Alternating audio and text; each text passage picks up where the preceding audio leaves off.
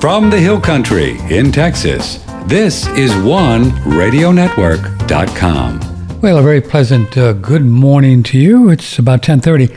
We just kind of got messed up earlier, and uh, the rain rains came on this 21 November morning, and then uh, we got cut off, and then we're just starting over again with Dr. Richard Massey. He's in the in the blue room or the green room. He'll be here in a second.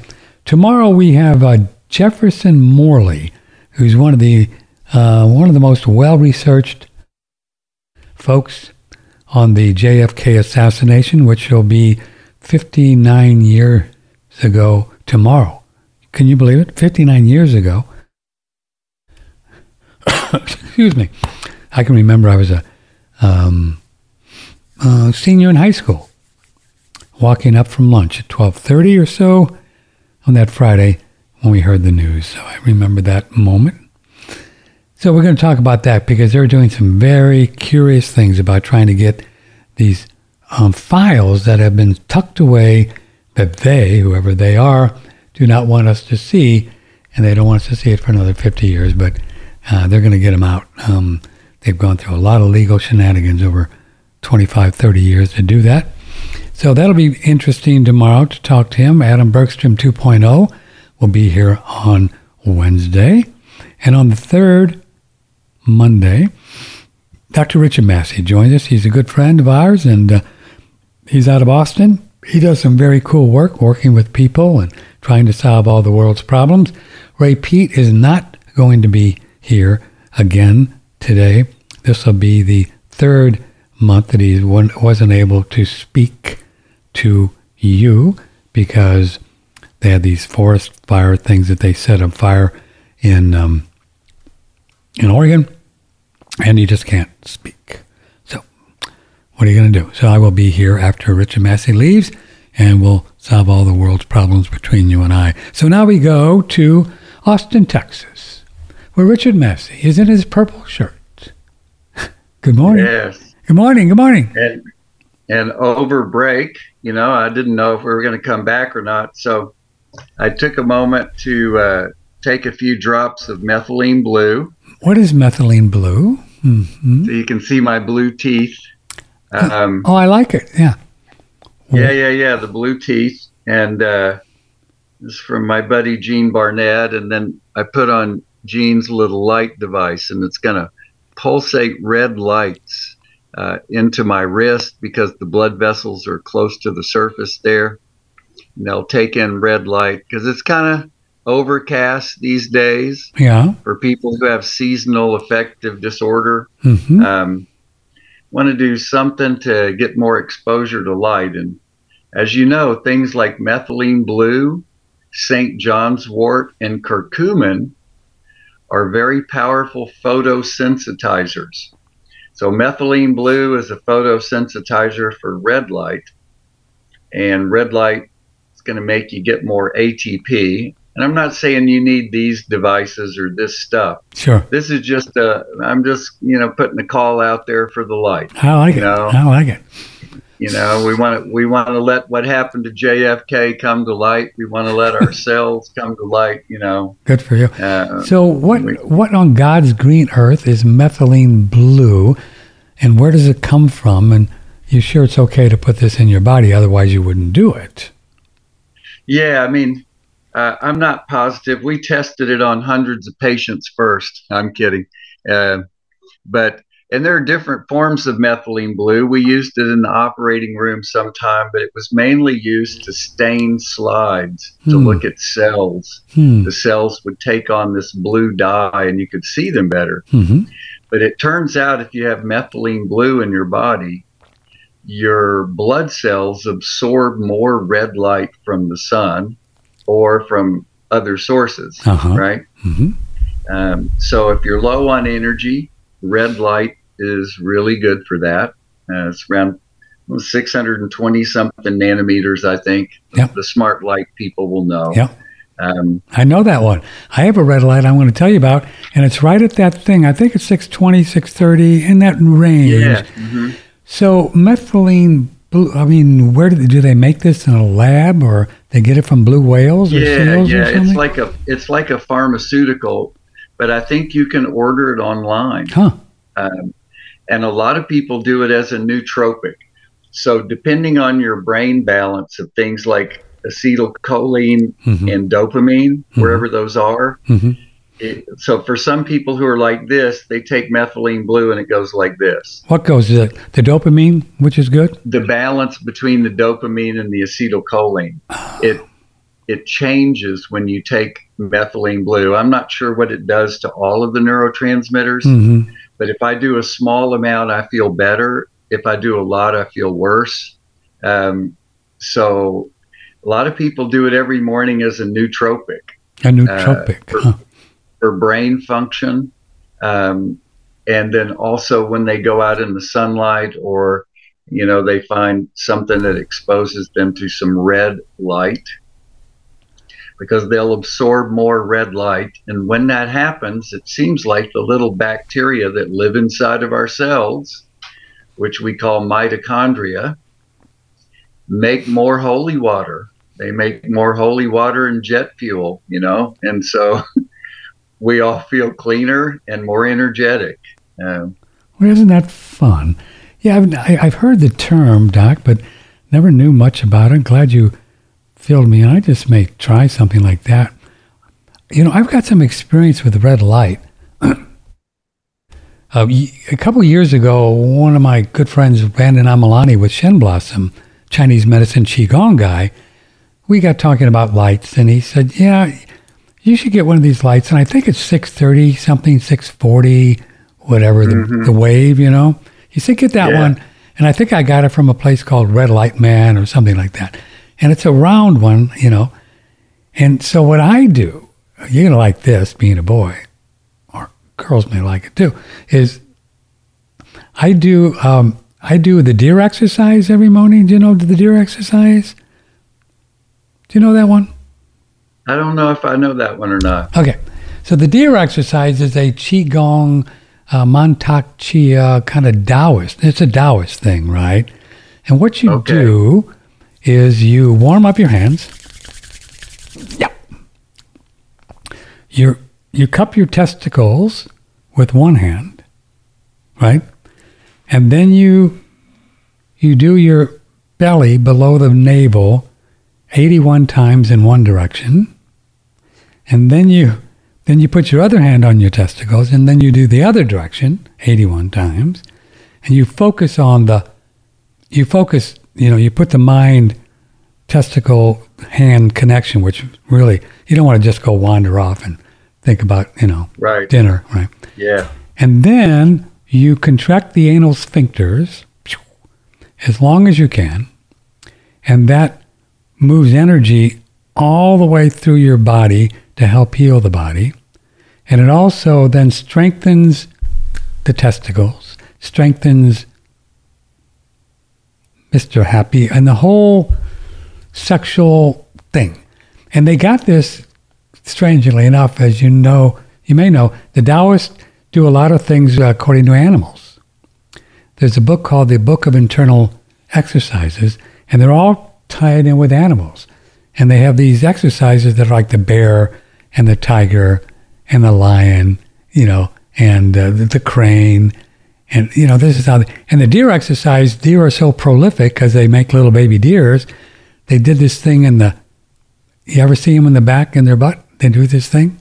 So that's where they got the idea. Isn't that cool? Ah, okay. Isn't that cool? That's how they got the idea. So what we do before the deer exercise every morning, we take this red light, put it on bed, and shine it on our the family jewels, about two feet away, and then tap them seven times. Seven is like that number for heaven and right seven, seventh heaven, and then you tap them, and that gets the uh, um, testosterone up. And so now, if I take methylene blue and do this with the red light, OMG. I mean, no telling. I mean, you know, duh. so I'm going to do it. So it, it, it, you know, me, I'll try anything. So it actually helps absorb the red light from the sun Yeah. And artificial red light as well, I guess. Yeah, any kind of red light that's that wavelength. And remember that the thing that makes blood red, Yeah. the thing called hemoglobin that we measure on every lab test, is exactly the same as chlorophyll. Cl- It's it, it's the same stuff that makes plants grab sunlight and make energy out of sunlight. It's the thing that causes photosynthesis. Whoa. Photosynthesis. Synthesis. Well, that's Right. cool. Yeah, so our blood is like the stuff that makes plants green, only it has iron in the center, so it looks red. But its main function is to grab light, Grab light. grabs light. So that's why there's no skin on the back of the eyeballs, and you can look back there and you just see raw, uncovered blood vessels that are going to come. The light is going to come through a lens and magnify on those tiny blood vessels all day long. And people who are outside get a light treatment all day long. all day long. Mm. hmm Mm. But does does Yeah, it do the same thing? spectrum light. Does do the same thing with the light on the skin? You know, like Yes, same idea? Yeah, you want to be as naked as possible, and if you live in a neighborhood, they make those swimsuits that light goes through. do they really? I didn't know that. you know, there's always something. You know, that's funny. They actually make swimsuits that light go through. Isn't that hilarious? Yes. Hmm. Yeah, yeah. So people can walk on a public beach and wait for the sunrise, which is the magic time, according to Jack Kruse. And uh, so you get out there and sit on the beach, and the sun comes up, and it goes everywhere. Um, so you're getting your little 81 times there as the little 81 movements of the sun come up. And uh, That's fun. Yeah. So, um, this hemoglobin is that? Excuse me. Is that also a little heme? What is heme? Is that where Yeah, that comes so- from? So heme is is uh, you generally hear about it like heme iron. yeah. It's iron that's associated with the hemoglobin molecule. hmm Um, and so I'd have to look up the part that heme is and the part that globin is again. Yeah. But basically, the thing that makes your blood cells red is a light grabber, just like the leaves on your plants. That's and the, the, more key, light right? it grabs, That's the the more key. energy you have. You know. So is that Yeah. why when we shine a flashlight like this, you see red? You ever you ever notice that?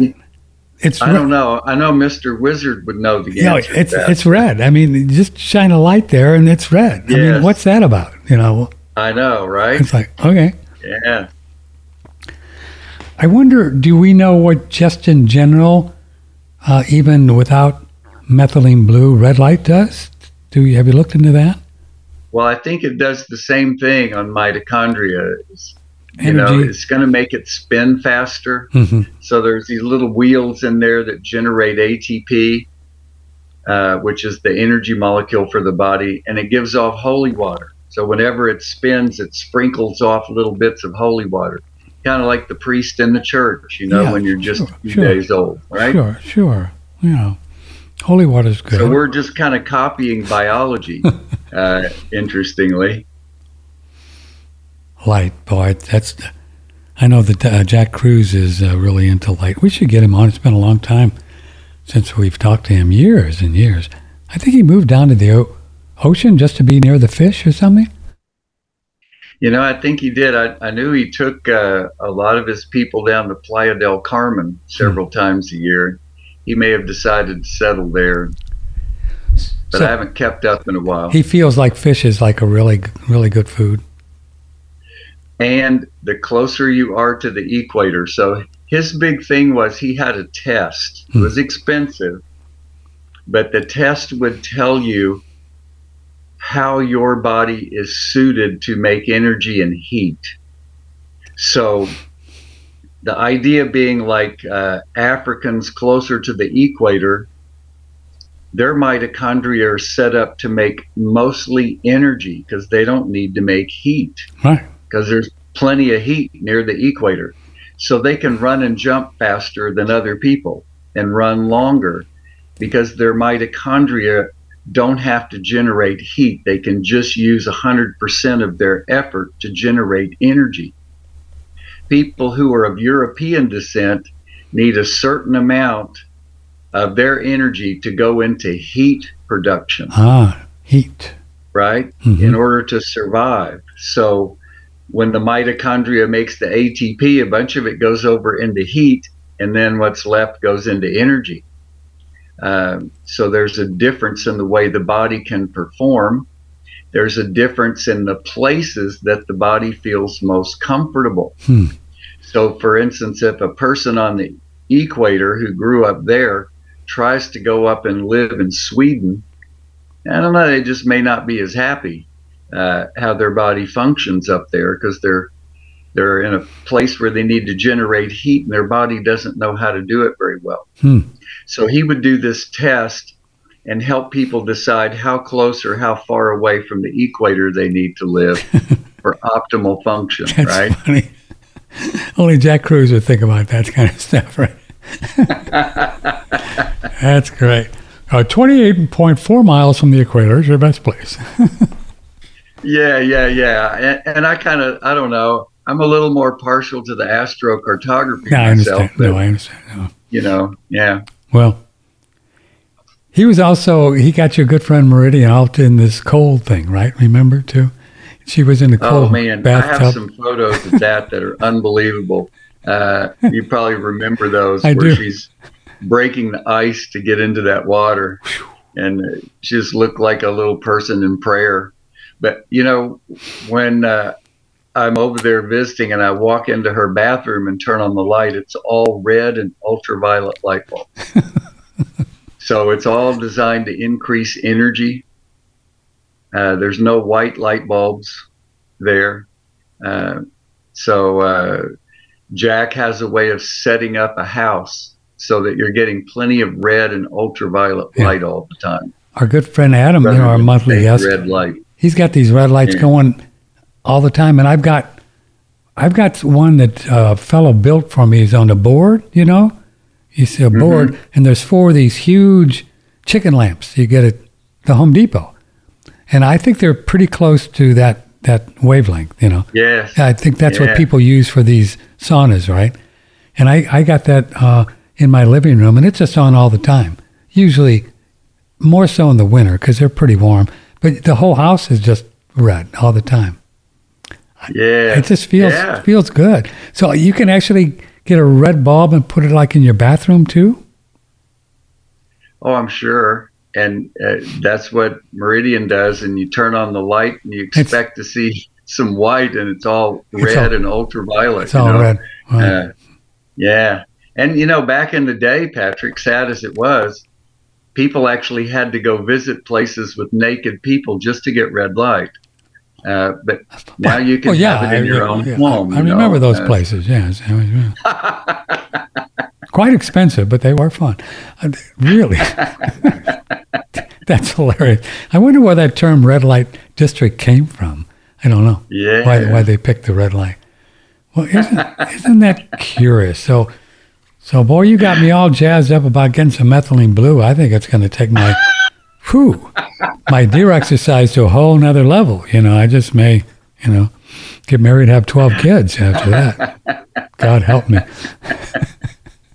Yeah, yeah, yeah. So, Yeah, yeah, yeah. hey, I found this in my storage unit the other day. What is that? Let me let me put you up full screen there. What is that? Yeah, that's from 1986. I don't think you're Andrew Kaufman. Let me take the title off there. Nineteen. Tell me about who that is while I change the title.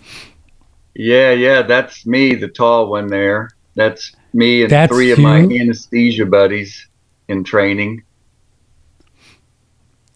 Look at you. How, t- Yeah. how old were you during that thing? Gosh, I would have been 36. Yeah. Yeah, funny. just a young whippersnapper. Just a whipper. And uh, also in there in in the storage, I found my old Jonathan Wright newsletters. Oh, I remember to do those. Yeah. Harnessing the keyword. healing power of light. Look at him. Yeah, he was on. Yeah. And and he had he had a two part series on that healing power of light, and um, he was talking about how it's been around since the 1920s and all the incredible, you know, things that we're all scared of again today. It seems like how they all reversed with ultraviolet light IVs, Mhm. um, Mhm. and that's been my experience too. So, you know, it's just these uh, it's just these little light bulbs here. Yeah. Same ones that you would use to sterilize your water at home. Oh, I've got one of those. And uh, so the device I used for 20 years was just this little tiny Umatron device. Yeah. And it's got two of those light bulbs and a mirror, hmm right? And then we have this special IV tubing that has this quartz piece in the middle. And that quartz piece fits right between the light bulbs, just like that. And when the person's blood goes through that quartz piece, the ultraviolet goes right onto their blood, and their blood grabs light, Hmm. just like the hem- just like the chlorophyll in the trees Right. in the grass. And when it goes back in the body, some pretty cool things happen. It's got more more mojo or more chi or prana or whatever you want to call it, more juice stuff. and there's there's just something about it. I mean, I've done it for 25 years, and I haven't had one person with an acute infection who did not recover. Hmm. In 25 years, I've done thousands of them, and you know, I mean, it could change tomorrow, but so far, and I mean that included the dreaded. Uh, hate to use the acronym COVID, yeah, well, Um, be careful there. what whatever that meant Yeah. and uh and I looked at people's blood, you know, before and after and you can see the light just has been around all this time just waiting to be rediscovered. Um invisiblecure.com is where people can look up how to find someone close to them. Um, Invisiblecure.com. uh-huh. Oh, they do the they do the ultraviolet thing with the blood.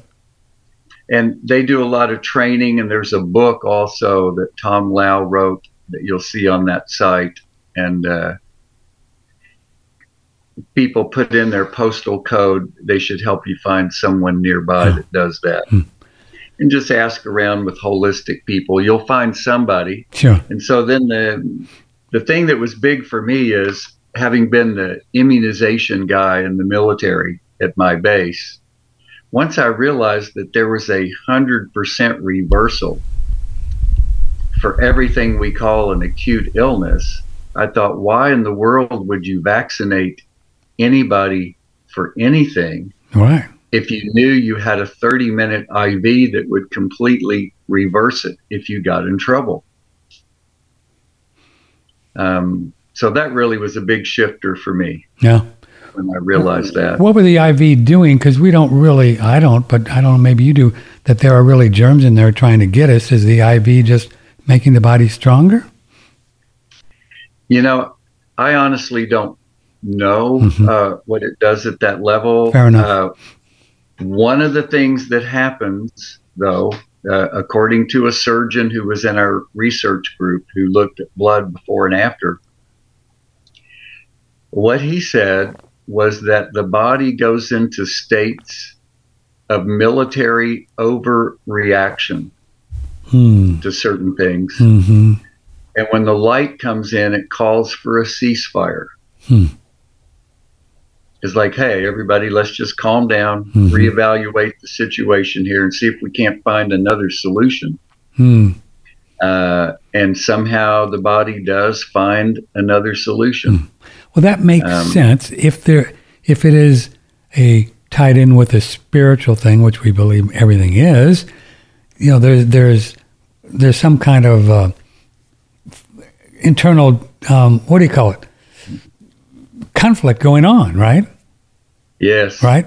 You shouldn't do Yeah. that. You should do that. You couldn't. Oh, I can't believe I did that. Oh, look what happened Mm-hmm. to me. So that would make sense if the light would help Yeah. smooth that puppy out. I like that. Yeah. Yeah.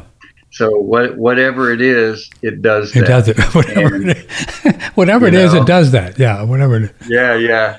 and I haven't had any bad effects. You know, Wow. like like with some drugs, you have people have terrible reactions, Yeah. but not so with this. And on the family level, you know, whenever somebody gets an IV, their brain automatically remembers their mother and their umbilical IV. Oh, The brain always remembers the first IV. So we come back to your chimpanzee video that you were telling me about earlier, where the mom and the baby are. yeah.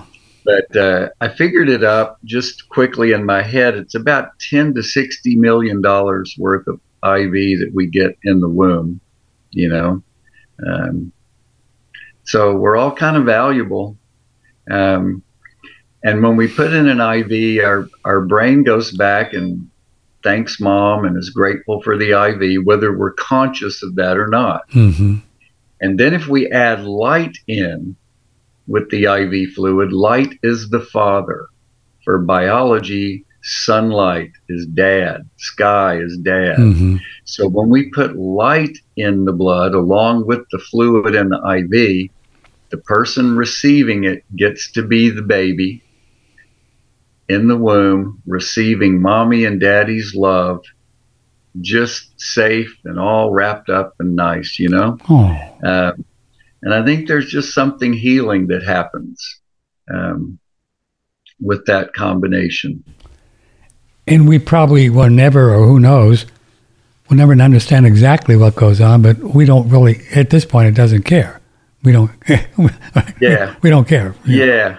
And we're raised to think like that, Patrick. So the other day I was I was pondering this in, in medical school because I'm working with someone else who had preeclampsia during their pregnancy.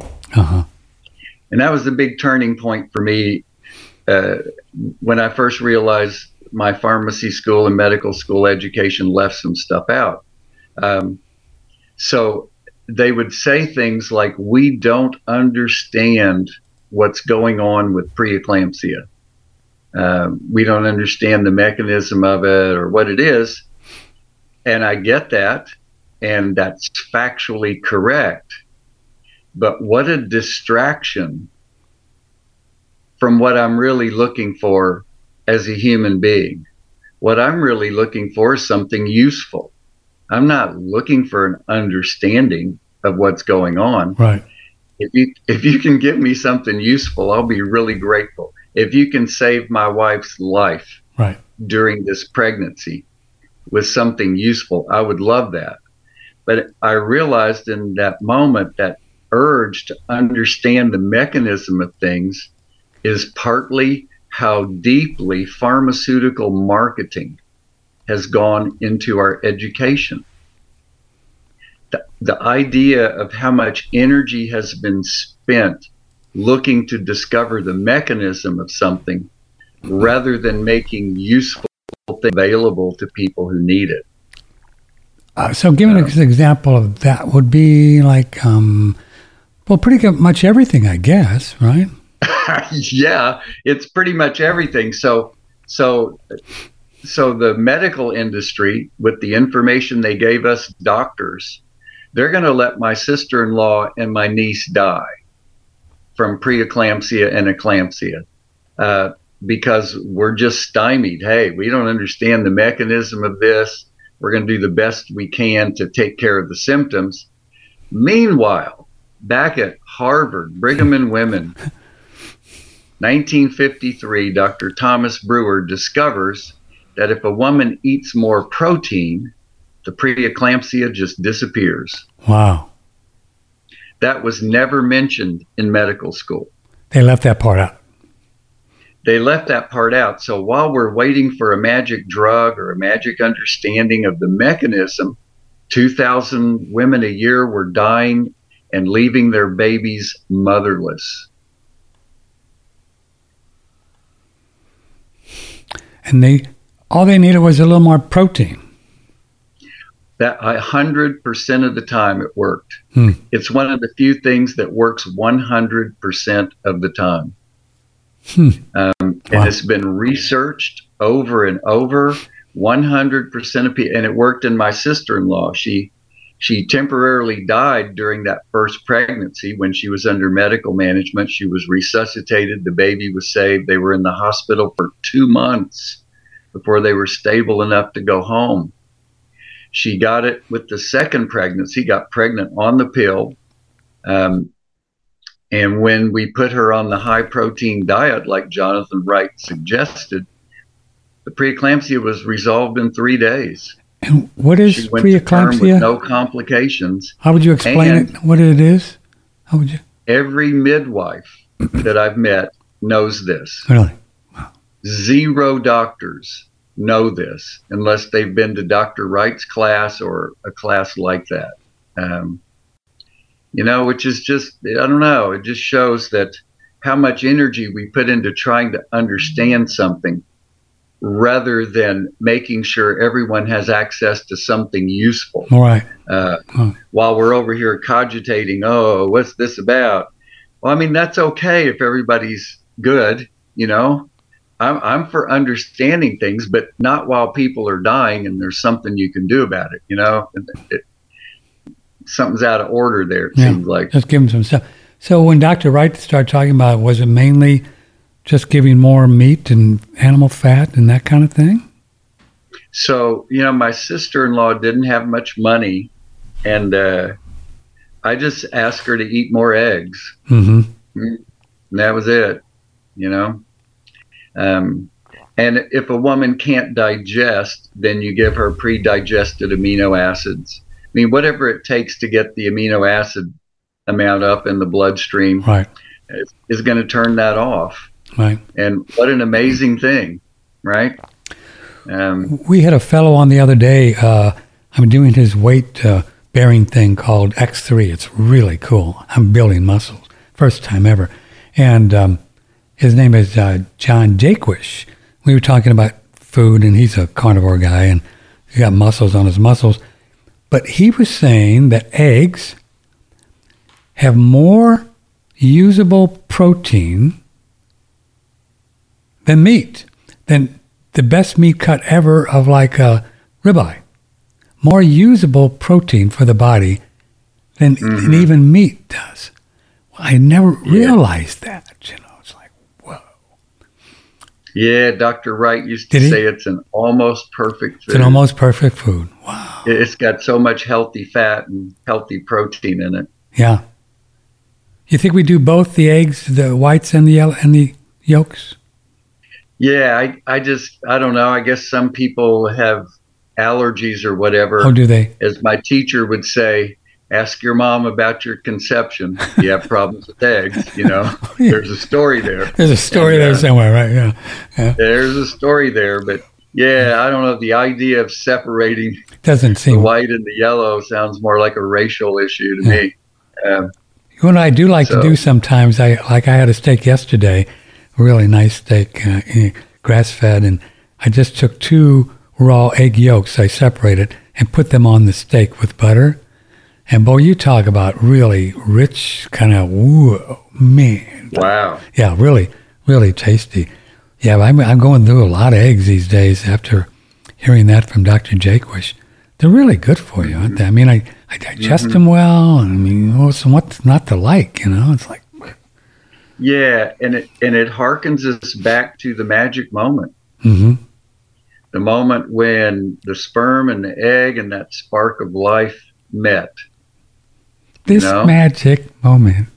Yeah, Remember that song? all the songs are about that too, right? Uh, Adam Bergstrom talks about one of the perfect things you can do with circulation is sex time, which is what six to nine in the evening, is do eggs and um, sardines. So you have the sperm, you have the sperm and the egg thing going together. I think that's pretty cool. You know, You're like okay. You know what I mean? It's like oh, that's good. Isn't that that's good? good. Yeah. What, what's another one at night? Oh, uh, oysters. I think it's because of the zinc. hmm I don't know, because the zinc in the testicles or something. But oysters are supposedly like an aphrodisiac food, you know? That's that's what I've heard. And uh, so, just to remind the listeners, if you're a term baby, full term nine month baby, and you were born in August, November this month is your conception month. Oh, And so I would recommend that you celebrate your conception month. so well, you and I were born in November. When was our conception month? So your conception month is February. Uh, mine is in January. I was born in late October. Right. Um, so, yeah, Well, what does that mean? celebrate I mean, those two months. oh, celebrate year. those two Birthday month. months. Right. Yeah. Mhm. Birthday month, conception month. Um, and remember those. So, like right now, you'll be replaying some sense of ambiance about how your mother felt at your birth.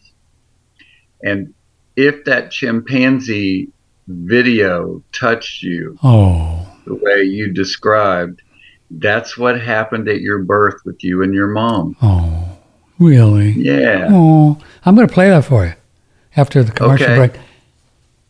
Yeah, you know that whole oyster thing. I kind of got into that you know, when I was living in New Orleans and all the oysters, you know, and people would say, "Well, you know, you do oyster," you know. and I And I don't know. I I had a dozen one time, and only ten of them worked. So you know, I'm not sure.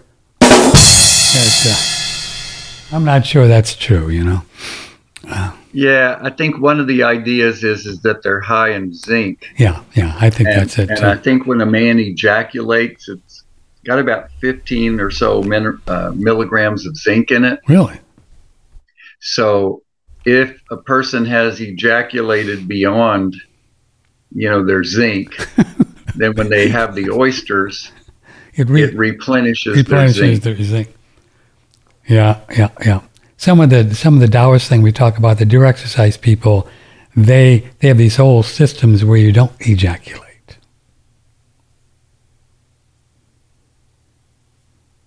Yes. You injaculate. They teach you how to instead of going in, you can it just bring it up and into back into the body. Mm-hmm. It's kind of fun. I guess it saves on nutrition too, saves on zinc, you know. hmm hmm Yeah, a lot of energy in that fluid. Well, I bet there is. You know, a lot of, lot of, lot of, lot of mojo in there, man. Ooh. Mm-hmm. And just as this little segue here into another direction, gluten looks exactly like semen. What? It's a little bit off white, it's very sticky. Um, and so when a person takes gluten into their body, Yeah. that person is asking their body to replay the stories of their fathers. What? Say that again. So it's like a sacrament in church, like when you do the bread and wine to remember Jesus. yeah, yeah. When we do gluten, we're remembering dad, grandpas, and great grandpas. So should we do And that? Are you are saying we should do stories. that? We should do that. If those are happy stories in me, Mhm. when I take in gluten, it will do nice things inside of me. If I hate my father or my grandpa or my great grandpa or they were criminals or excluded and I haven't worked that out, when I take in gluten, the gluten will reenact the inflammatory rejection of my fathers. Wow. Well, so I must really love my dad because I never had an issue with gluten. I did okay with it. There you go. There you go. I would go with that. I, Yeah. I'd go with that. Yeah. Well, it's very interesting. gluten looks like semen. You heard it here, Yes. folk, here first, folks, right?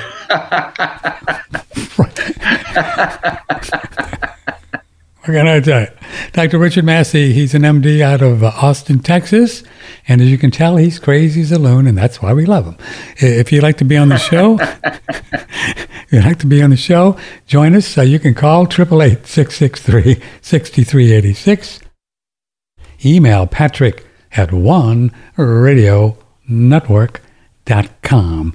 And uh, we're going to play the, the chimpanzee and the baby video so we all get to cry after we do a little break here. This is one of our favorite uh, uh, uh, products, and it's called Colostrum. It's from Daniel Vitalis, and it's really a nice product, and uh, I think you'll like it if you haven't tried it. Here's an idea from Daniel. For my first meal of the day, I like to make a blended drink, and I'm always basing my blended drinks around colostrum. Colostrum adds so much creamy flavor and texture that if you don't have it, smoothies start to seem a little bit watery to me. Now I'm going to be combining it with a bunch of other ingredients, but it really is the all-star. Colostrum has so many health benefits. Probably it's best known for its effects on the immune system. There's actually an article in PubMed showing colostrum to be three times times more effective against flu and flu symptoms than flu vaccines are, even in high risk patients. It's incredible for fighting flu and other viral type infections. It's also really good for building lean muscle mass. In fact, it contains all 89 of the known mammalian growth factors. It's also very good for the gut lining. So, people who suffer from things like Crohn's, IBS, uh, leaky gut syndrome, a lot of those folks are using colostrum in the regenerative process to heal and restore their gut lining. And one of the things I love about it is that it's a complete food. So colostrum contains everything a mammal needs to thrive. It contains all of the essential amino acids. It contains all of the essential lipids or fats. It contains all of the essential glyconutrients. Those are essential sugars that we need for our immune function. So it's got all of that and all those growth factors, which means this is really a complete food for human beings or for any other mammals.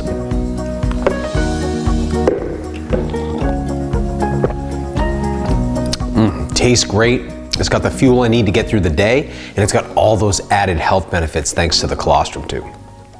Indeed, it does. Patrick Timpone, talk show guy, do, and Daniel Vitalis, it do, it do, it do, it do.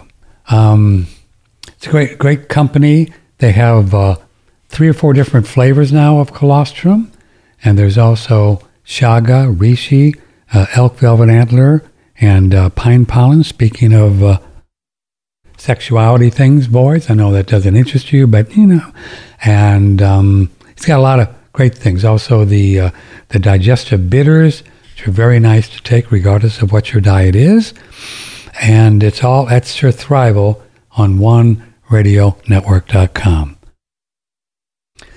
About two months ago or so, a, a listener sent me a link to a website called X3 because I, I was kind of musing on the air one day. I said, I'm going to start lifting some weights. And I've got one of those exercise machines that I bought about three years ago and never have used it.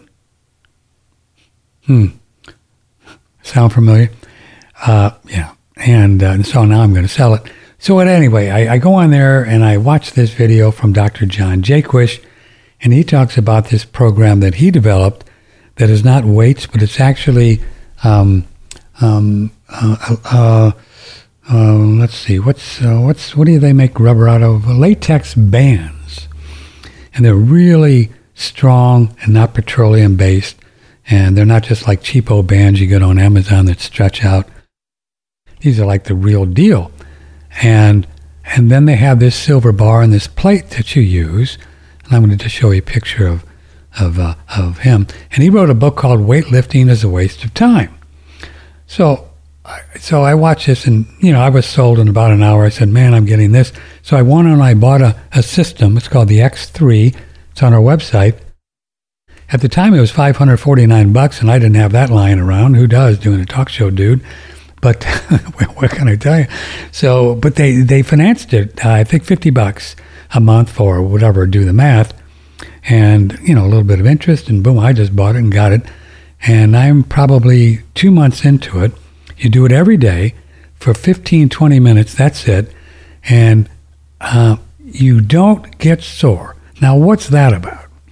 You don't get sore because in regular weightlifting which i didn't know before is you're actually kind of ripping the muscle a bit you're actually tearing the fibers, and that's why the muscle grows.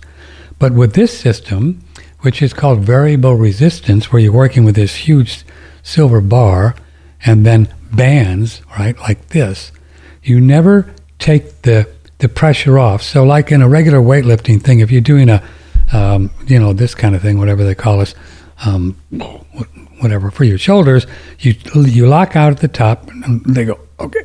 And then they come down and then they do it again, And that's what damages, according to Jaquish, the joints and also which causes the muscle to tear and not build it.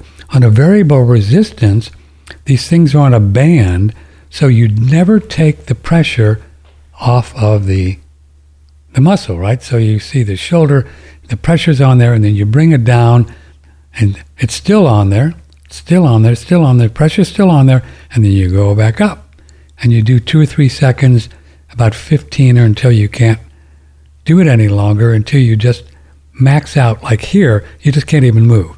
Then you're done, and then you do another chest or triceps or biceps or booty, and you do four day, and then the next day you do the next one. Never been sore in two months. Well, I, I take it back. I had one little spot on the back of my back one time. I was doing a squat and just went out to lunch. You got to pay attention because if you go out to lunch when you do these things, you can hurt yourself, you know, just like any mind, you know, mind body connection thing.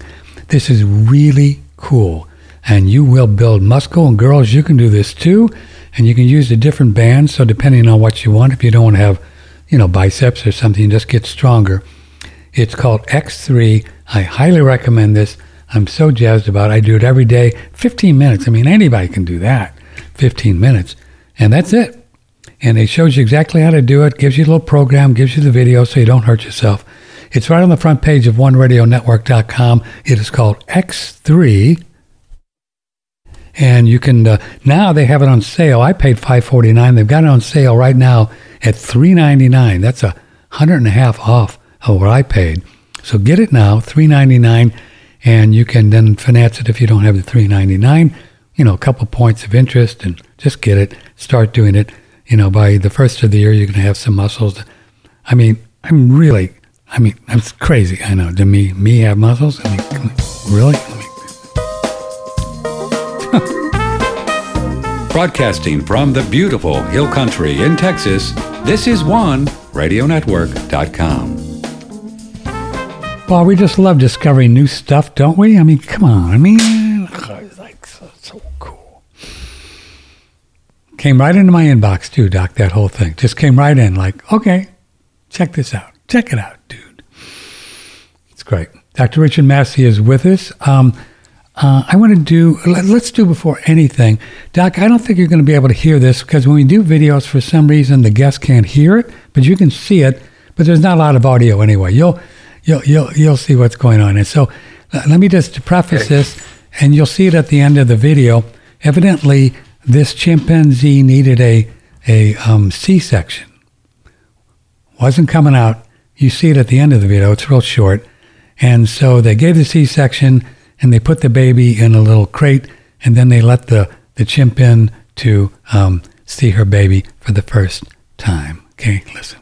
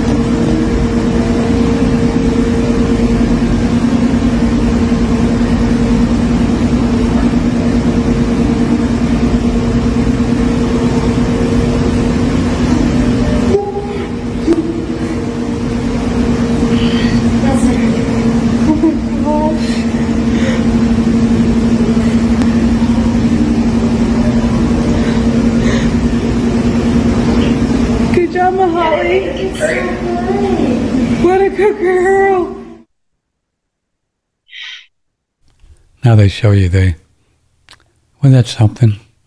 But this is how they got the little baby, little C-section. Oh, look at that little baby.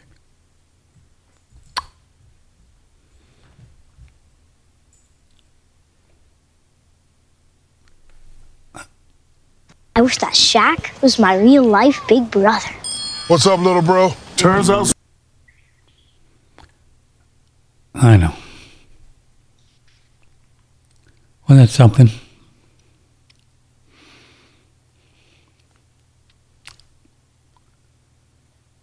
Did you see that, Doc?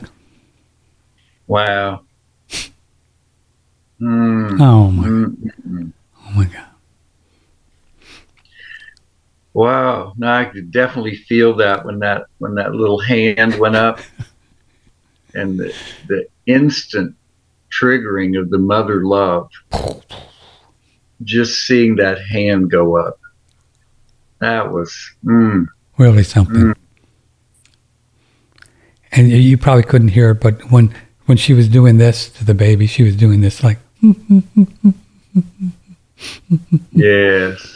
And then she was kissing the baby. Gets me every time, man. Amazing. Yes. Yes. Oh, baby. There you go.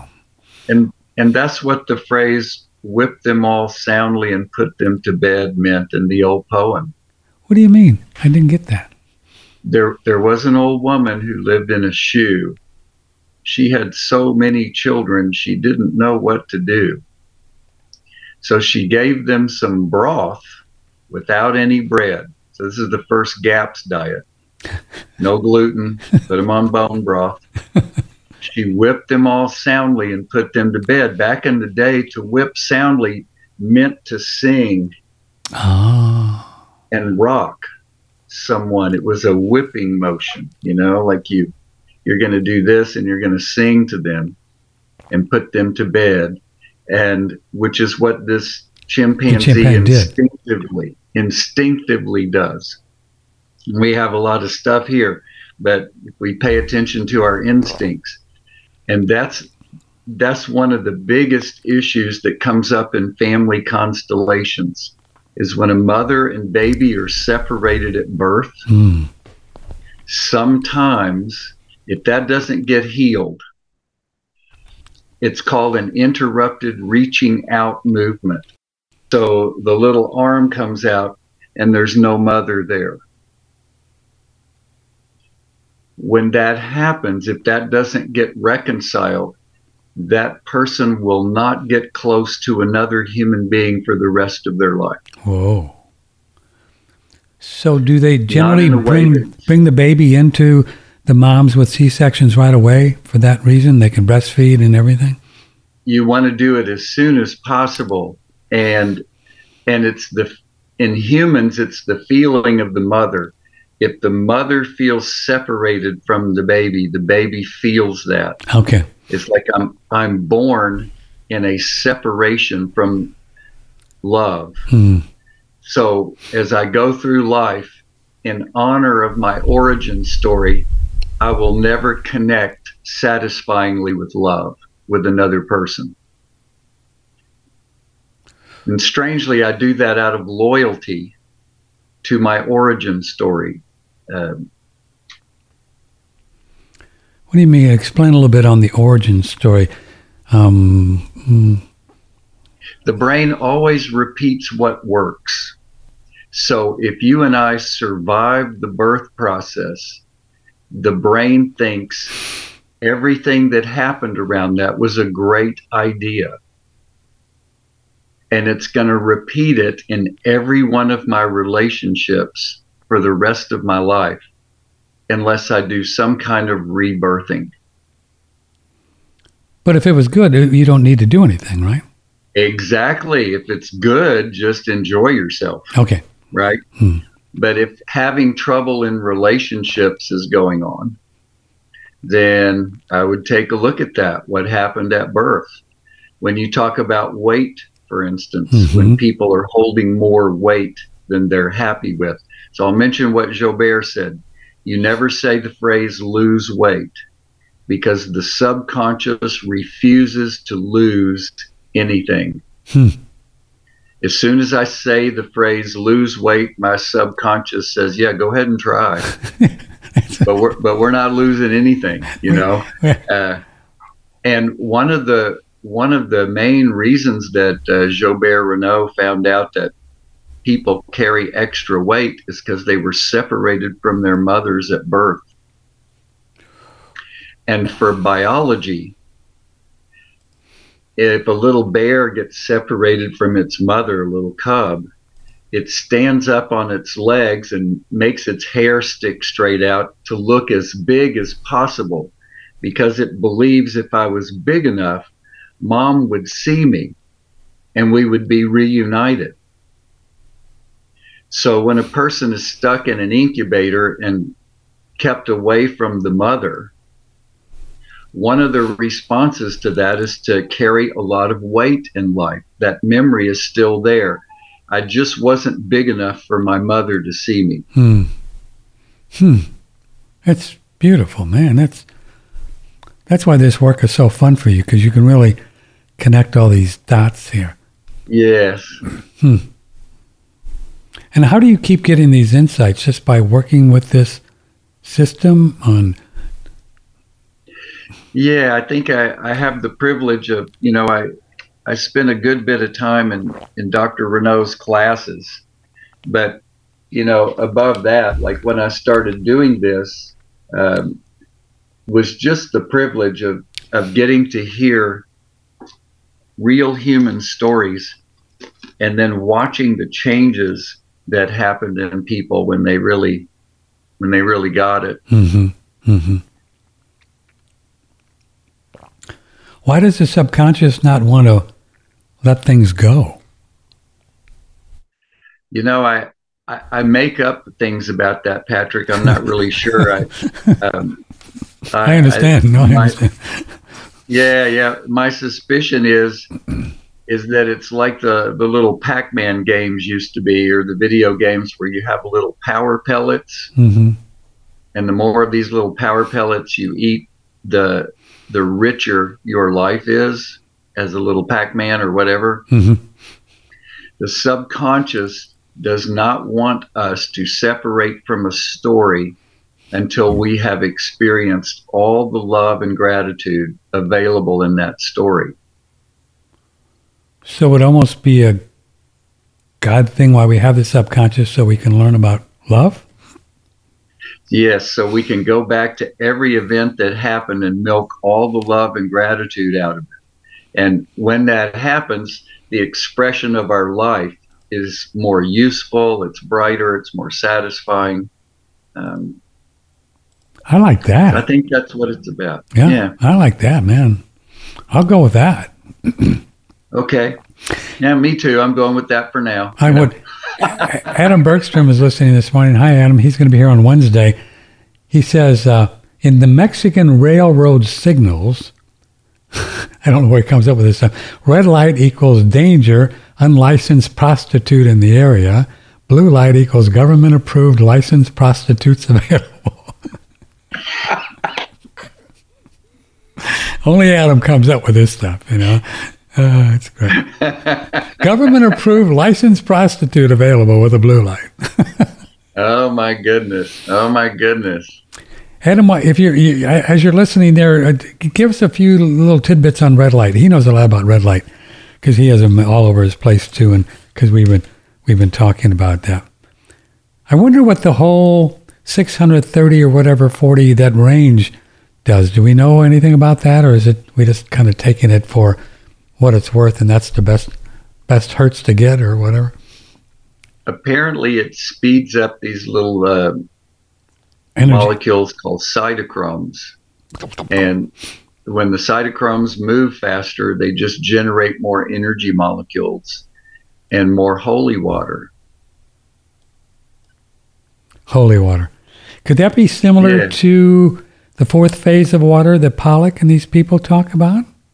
You know, I don't know. I just remember learning it in biochemistry that as the wheel turns and generates energy molecules, water comes off. Hmm. Uh, one of the steps as a byproduct, and I have to think it's some kind of holy water. Yeah. Because it's it's created by the high priest of the cell. You know. Yeah. I mean, if you look at the Jewish temple analogy from the Old Testament, you know, there's the outer part, then there's the inner part, and then there's the holy of holies. Holy of holies. Well, the holy of holies, only the high priest could go in there, right? And it was so sacred that they tied a rope around this guy's ankles, uh, and and gave him some bells that he had to jingle the whole time he was in there. And if the bells stopped jingling, they would pull his dead body out by the rope that was wrapped around his ankle. Uh, because if he wasn't good with his sins, he would be struck dead as soon as he entered the Holy of Holies. and nobody could go in there and get the body because they would fall over dead because yeah. they're not allowed to be in there, right? Yeah, what so, are you doing there? so they're reenacting biology and how sacred that is that we have these sacred bacteria that actually live inside of our cells we call them organelles when i was in school Organelles. so, course we co-opted them and said no they're just part of a good human being like somebody who eats wheaties and Right. jumps over buildings in a single bound but it turns out that when we look at their their nucleus material these little things, these mitochondria, they're actually bacteria. Hmm. Um, and they're living inside of our cells. So we have bacteria in the cell, outside the Everywhere, cell, and right. on the outside of the body, just like the temple, Just like right? the temple. I mean, it, it, we're just we're just intuitively reenacting the design of the universe, which can be seen at every level. Yeah. So I just got fascinated with the biological level. How does it reflect the beauty and wonder of the universe, you know? hmm So so here it is, here are these little bacteria in there. When they get red light, they go, "Ooh, we're going to make more holy water and more energy Whatever we do, molecules," you right? know? Yeah. Yeah, you know? Uh, it makes me wonder what color light old Paul Revere used, you know? I mean, it was the red coats. the red coats uh, are coming. Yeah. coming, but I don't know what color light he used. Yeah. Uh, uh, Well, if he's in Mexico, he probably did the red lights. But we we recently had uh, Dr. Cowan on again just to recap some of his fun stuff, and also Dr. Kaufman last week, and both of them now are are speaking in terms of um, not only viruses and bacteria are in our body and good for us, but um, parasites as well. That both of them are thinking, and they don't see any evidence that these parasites, whatever we used to call parasites, and we all spent the last 30 years trying to kill these things, right? Zappers, whatever, that they're not trying to kill us. They're there for a reason. And Cowan, I think it was Cowan or Kaufman, both argued that years ago they tried to, to Hulda Clark actually tried to connect parasites with cancer. Remember all that work she did? Oh, all yeah. that work she did. But Cowan and they're saying it's the same thing as the cholesterol. The parasites may be found at the scene of cancer. It doesn't mean they're the culprit of the crime. right. That they were just there, probably just trying to eat up the tumor. Isn't that interesting? Yes, it is. and uh, it Is it? totally fits with the German new medicine. Yep. um, that the human brain has had a relationship with all of these creatures uh, for such a long time. And uh, if the yogis are right, our body is actually built out of them. The way the Great Pyramids would be built out of blocks. And and all of these organisms, the bacteria, the exosomes or viruses, Whatever you call fungi. Zach Bush says there's hundreds of thousands of microscopic parasites on the underside of the eyelids. I've seen some things. right. Yeah, th- I've seen some actual videos with that where they do these super microscopes, and they're these little guys everywhere. We're just one Yeah. big bug, dude. We're just one big bug. Yes, yes. And Kabillions Zach Bush in his last podcast I saw talked about a study that was done where diflucan, a Yeah. fungus killer, was Right. given to some kids who had fungus issues. And a week later, their brains were 10% smaller wow. To get rid of this fungus? because the, the little nerve endings in our body, the fungus are feeding them information. They're having conversations, and that conversation goes up and into the brain. Well, if this conversation gets killed, then that whole part of the brain that's used to talking to them, it just shrinks away. There's no reason for it. So we lose intelligence and brain mass. It was like that Star Trek where they had to go back in time and get the humpback whale. Yeah, right, right, right. Yeah. It was throwing off the whole cosmos. Where's the song of the humpback whale? You know, and uh, they went back and got one. So that would really bring us forward to the idea that we've been talking about, and you have too, and lots of folks, more and more there's just no reason to kill anything or try to kill anything. You know, I mean, we can kill animals if we want to eat a cow, but at least you can bless them and thankful for them, and you know, like the Indians did, and be grateful. They give up their life for us so we can live. But other than that, why kill anything? Why try to kill something in our body? I mean, Yeah. well, I mean, if you Yeah. really get there, that's pretty cool, right? Don't you think? I mean, Yes. ooh, man. Yeah. You, So, dear old Jonathan, he poses the question Hmm. if light works so well, what happened to it? And what he says about it is is that during wartime, when people are getting wounded on the battlefield, yeah, you, you need something quick and easy that you can carry with you like an antibiotic.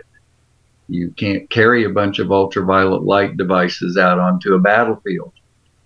Um, but when I don't, and collectively, when we don't process the heartbreak of war, we continue to repeat the patterns that happened in the war. yes, So we continue to give the antibiotics, even though there's something a million times better for us and our children.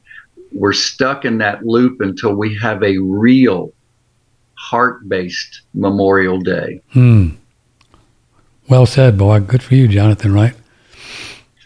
Um. Yeah, I, I talked about it the other day with the Veterans Day and this whole idea of, uh, I don't know. I just, I just think it's weird to honor veterans because they gave up our life for our freedom, they didn't. They were talked into going to war for oil and the bankers and the crazy stuff. And the more that we just keep doing that, in my opinion, they're just going to keep going. We got to get real about it, but it's just me. Get real. Yeah, there's some there's some energy about it, and uh, I like to listen to Ed Tick. Uh, he's a psychologist who talks about uh, the stress that happens after trauma in military veterans, and uh, he takes the Vietnam veterans back to Vietnam, and uh, they sit and play games with the children and grandchildren of the people they killed Yeah. uh, who were trying to kill them, and um, and he talks about warrior archetypes, and it it seems like there's just an energy in our system that until that's cleared, we don't know how to be with that energy except to go to war. Yeah. We don't know what to do. Well, just go to war. We don't know what to do. It just overtakes us, and uh, wow. you know, may that shift for us. Hmm. Yeah.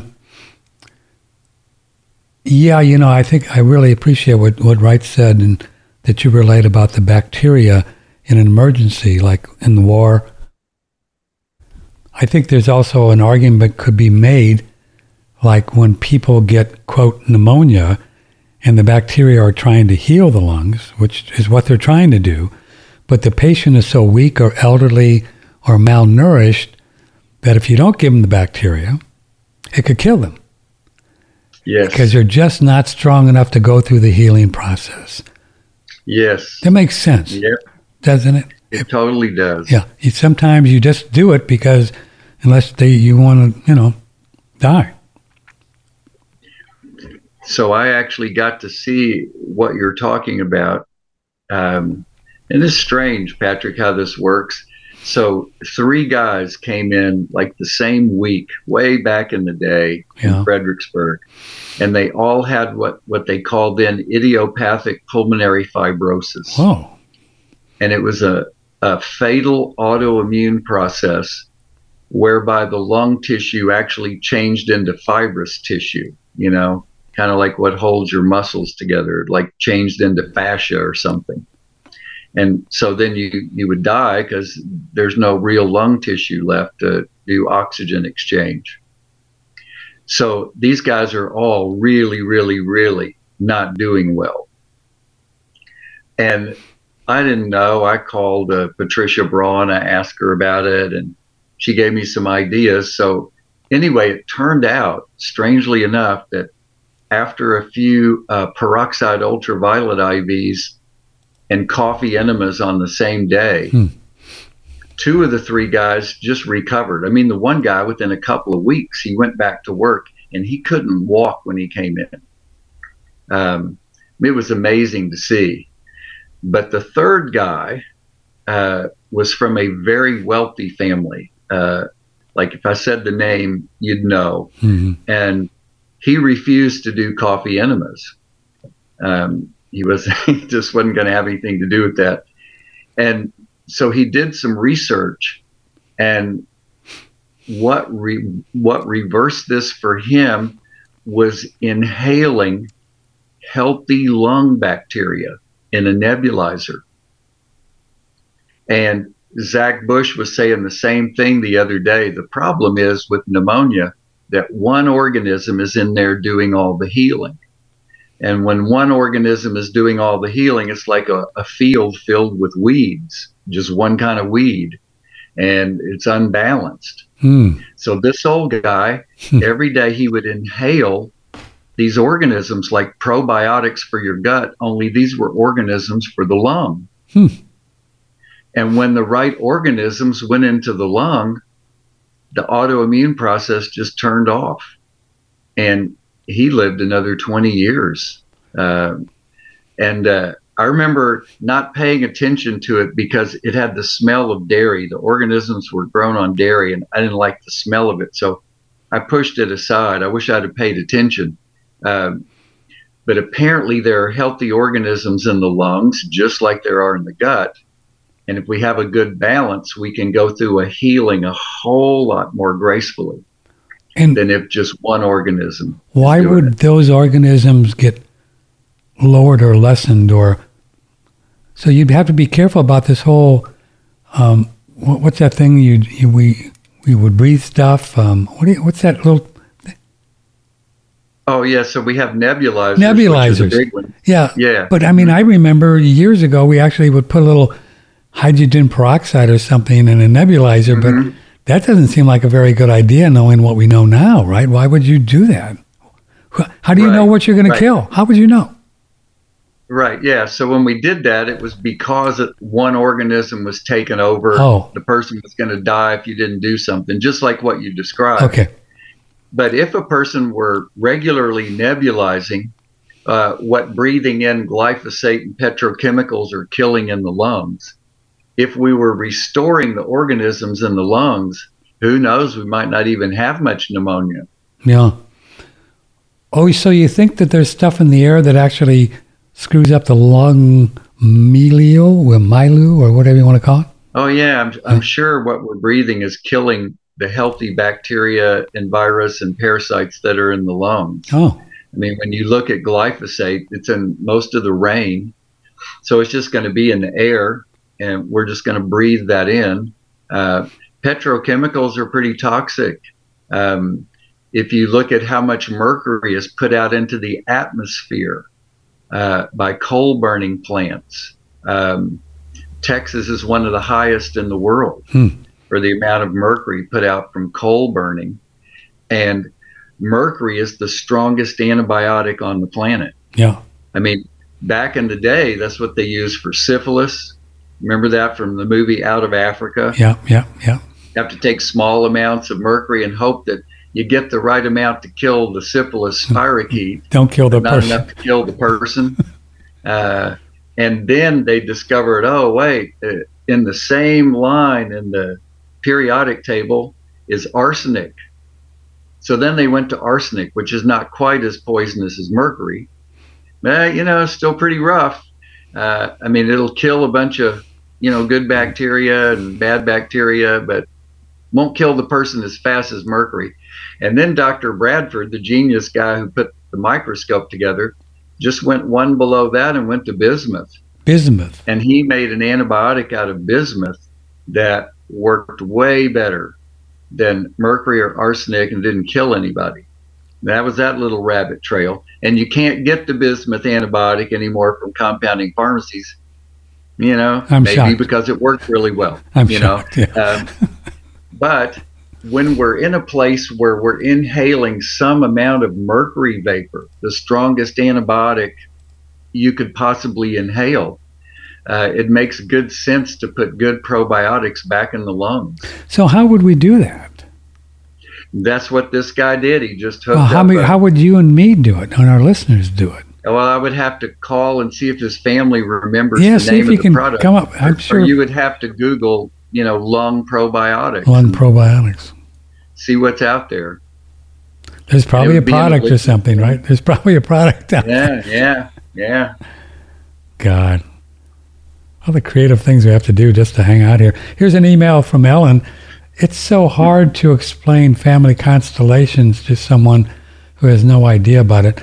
What website or book would you suggest that I could refer them to for a basic introduction to this? Okay. Let me see if I can turn around and in Okay. just a few seconds find it. By the way, Um, uh, uh, we can still have time if you have a question for Dr. Massey, Patrick at oneradionetwork.com. You can also call 888-663-6386. Ray Peat is still on the bench. He's having some issues with his voice and uh, with the uh, wildflowers up there, so uh, he can't be on again today.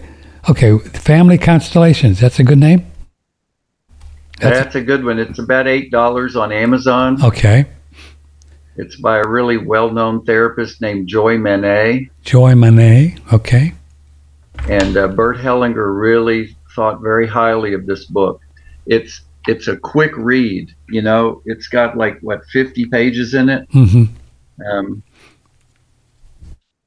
and it's fairly big print, and uh, it just goes over the basics in a way that people can understand it. It has like some diagrams of basic Basically. constellations. hmm you know, father, mother, child kind of things. Um, So that's the name of it. That's the one you you, you would recommend. Yeah, it's a great introduction. And if you watch TV and you have Netflix, Yeah. watch the series Another Self. Oh, okay. Hold on. I'll write that down. Another self. Netflix. Okay. The first constellation, and it doesn't come until the end of episode one, so don't give up. But it's about a doctor, a lawyer, and um, their friend, three women in a little village in Turkey. And the doctor is trying to treat her lawyer friend who has a severe form of cancer. So the lawyer friend who has cancer goes back home to the village where her mother lives. I guess, you know, maybe make things, you know, finish up her business. And there's a guy there that does family constellations. And she goes through a constellation and finds the family root of this illness energy that we call cancer. hmm And when she goes through this process, her cancer disappears. Whoa. And you get to follow the doctor's anger about that and uh, all the drama that happens. And so there's constellations in all eight episodes. And it's really, really, really heart opening and beautiful to watch. Oh, so it's an eight episode deal. Uh huh. Huh. Yeah, people in our constellation group, a lot of them said they watched all eight episodes. They couldn't turn it off. They just stayed up all night and watched them. they watched the whole. They binge watched Yeah. the whole thing, huh? Yeah. yes. Kind of like Breaking Bad with a heart, you know. It's great. Uh, here's an email um, from by INDJIK. That's an interesting name. Can you please ask Dr. Massey how to come out of Lyme disease? Yeah, okay. Mhm. Um, yeah. So remember the the very the very first principle that I that I learned along the way. And I know we have to start with a noun like Lyme disease. But we want to change that noun into a verb. And we want to find the most accurate verb for you. So when we say Lyme disease for you, what's the movement part of it for you specifically, right? I it takes a little investigating, unless you know a person's psychic or something. Um, And so I I go back and when people work with me o- online or here in person, if it's online, I ask them to purchase an emWave and put it on. And while we're doing our session, I can hear the tone from the emWave when their heart says, Hmm. This is what's going on. Right. And so we guess what the usual conflicts are based on what's going on in the person's life. When we hit the verb that is Lyme disease, then movement begins. And the body is always moving toward healing, always. Always. It's never moving toward illness. It's always moving toward healing. Hmm. So once we get out of the noun and get into the verb, you know, we're going. And uh, so, and this is good old Dr. Klinghardt. We've had him on the show, one of my heroes here. So Dietrich's done a lot of work with Lyme, and you can work on any of the lower five levels, right? So how do I get out of Lyme disease? There's a, a level one answer, there's a level two answer, there's a level three answer, and there's a level four answer. If you get up to level five, where you realize that everything is one and everything is God, then you don't need to do anything. You You, just, you know, just go out there and follow where spirit leads you. Mhm. Um, but until then, we work on one of those four levels, right?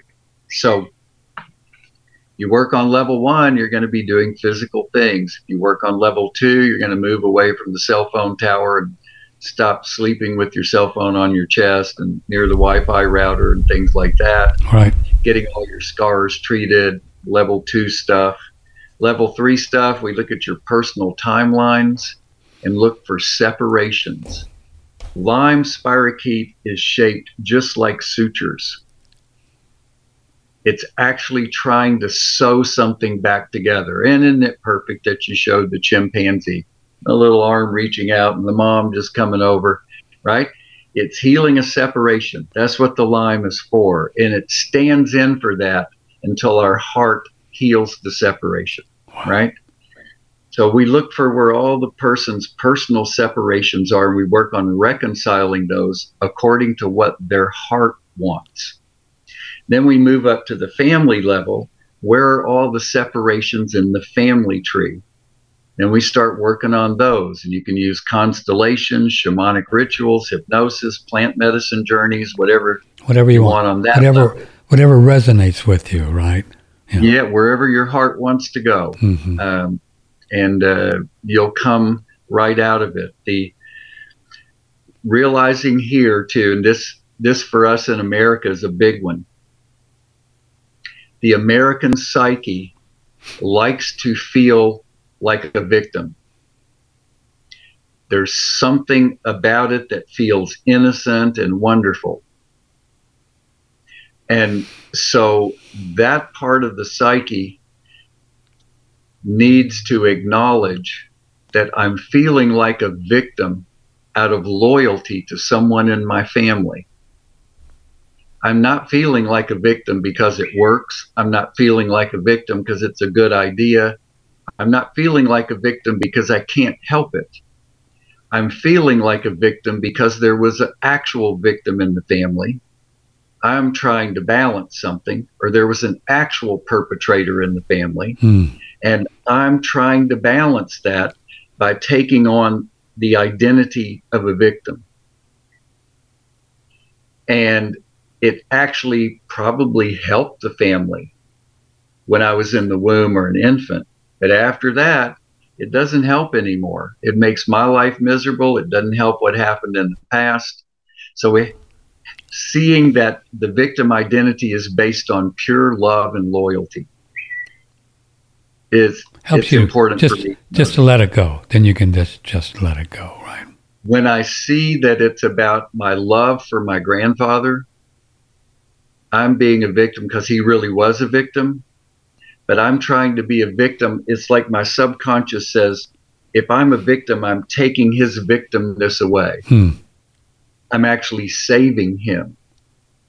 Once I see that it's about my love for my grandfather, I can love him from my heart rather than housing a spirochete. Mm-hmm. Mm-hmm. It's trying to sew us together symbolically inside my body.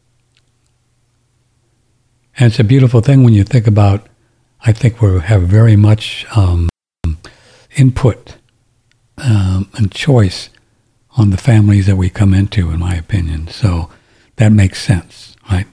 Mm-hmm. Makes sense. It makes sense. You know, makes sense. Doc, can you stay a few more minutes? I got a couple more things, but I want to do a break. Can we do that? Sure. Thanks for thanks for staying overtime. But we started late, but you're being very patient uh, with this. Patrick Timpone, OneRadioNetwork.com.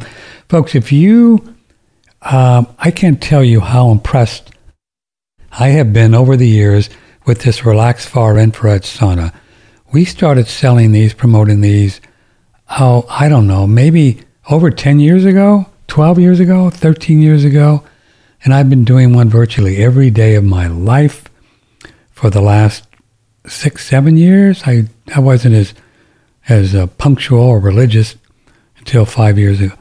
And there's just not a day that doesn't go by when I don't get in there at night and do about 30 minutes in the relaxed far infrared sauna. Extremely low.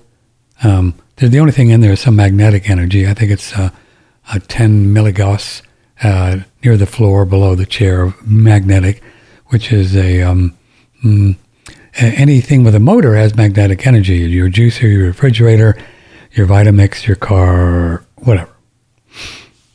So these are cool, and you don't need to spend four or five thousand dollars in these these uh, saunas, the wooden ones, which are nice. You can lie down in them, but they don't get as hot as ours. They don't have the juice as ours. Um, this is a very very good product. You can. The only way to get the best price ever is to email moi, email me, Patrick at oneradionetwork.com. Patrick at oneradionetwork.com. So right now the price is one thousand two ninety five, one thousand two ninety five, and that's in the United States. One thousand two ninety five, United States, and um, no matter where you live, we can ship it to you. The best price ever. Just tell me what country or what city, what zip code, whatever, and um, we don't need a zip code uh, um, you know, just what country and city, and we'll give you the price. And these things will go out right away. Uh, you'll have them for the holiday uh, days coming up. The Relax Far infrared sauna really beneficial. So not only do you detox through the largest organ of your body, the skin, but it's been proven with science that you also detox more, more toxic metals out of your urine. They can measure before the sauna and after the sauna. Now, what's up with that? That's true. It's a pretty cool thing. The Relax Far Infrared Sauna, the only way to get it is to email me, patrick at oneradionetwork.com. Patrick, oneradionetwork.com. I just got my new refill after about of this one. This is the Omica Organics shower filter. If you're on street water or well water or whatever kind of water, certainly street water, get one of these guys. This takes virtually everything out of your shower. And they have a little attachment where you can uh, fill up your bathtub as well. This is very, very necessary with what's going on in our culture and in the water and fluoride and God knows what else they have in there. So get one of these guys, go on our website, see the shower filter ad, oneradionetwork.com and get yourself one of these guys and hook it up to your shower and rock and roll. Also, as long as you're there, if you want to try some Shilajit, uh, they have a good one. You can see it, a really good one, a high Himalayan uh, Shilajit. I know Rafi. Rafi is very particular about products. I've known him for a long time. And he told us when he was looking for Shilajit that most of them were like used car salesmen. And he had to look and look and look and I mean, he doesn't do anything unless it's been tested and he's got the data. And uh, there's a lot of junk Shilajit running around out there because it's so popular. You know how that is. So be careful. But you are going to get the real deal with this Shilajit. You can find it on the same website, the Omica Organics, and you'll get the link there from from our website.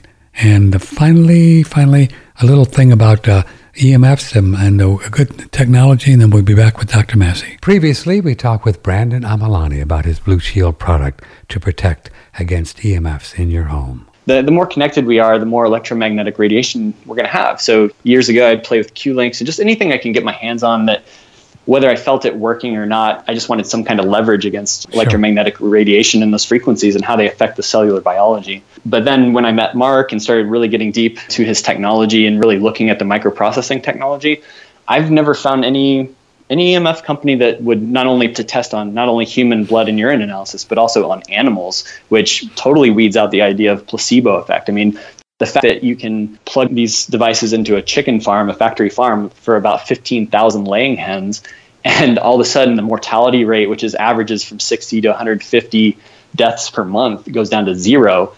I mean, it's pretty profound that a, a little device, a little energy device, could actually like create such a harmony and balance within the, the environment to where claustrophobic chickens that are crammed in together actually get along better and actually feel better and, and oh. the, the you know the biological markers are improved over that one year study. There's quite a bit of science with this Blushield product. You can see the ad on the front page.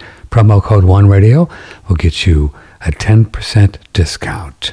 This works on the cells in the body. Very cool technology. Front page, Blushield, OneRadioNetwork.com. Yeah, it's really fascinating. It, it, it doesn't block. A lot of people think this blocks you know what I mean? A lot of people think that it it it blocks uh, the the uh, EMFs, but it doesn't do that. It works on the cells in the body, and it triggers a different frequency every 30, 45 seconds, so the body doesn't get used to it.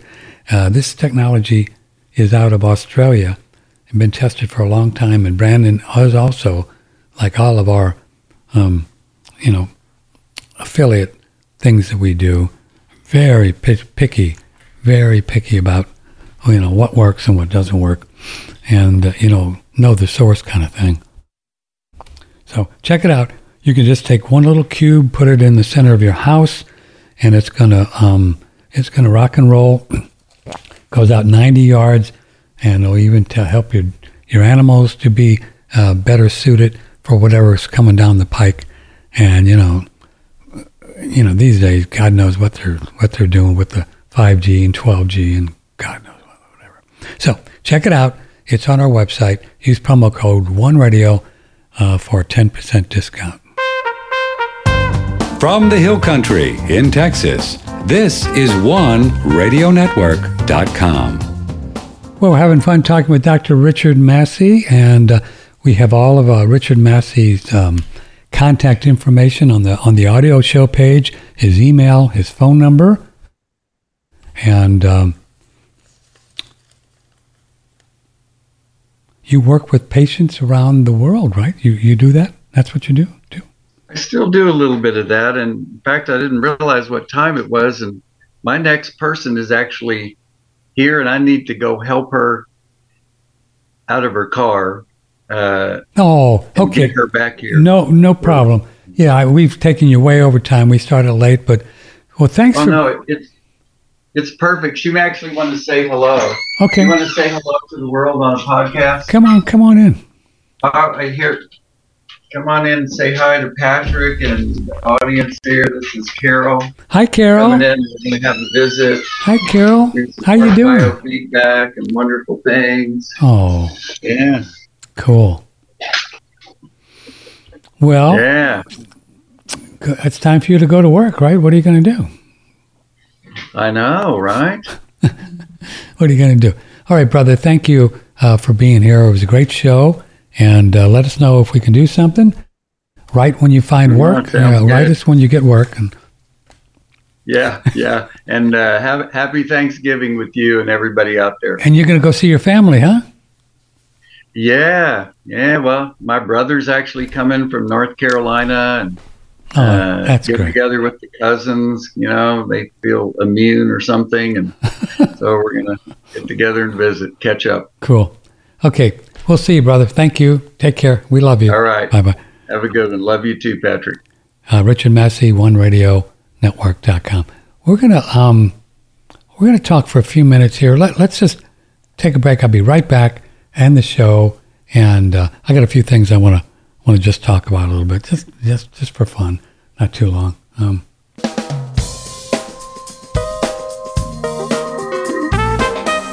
Broadcasting from the beautiful Hill Country in Texas, this is one radionetwork.com.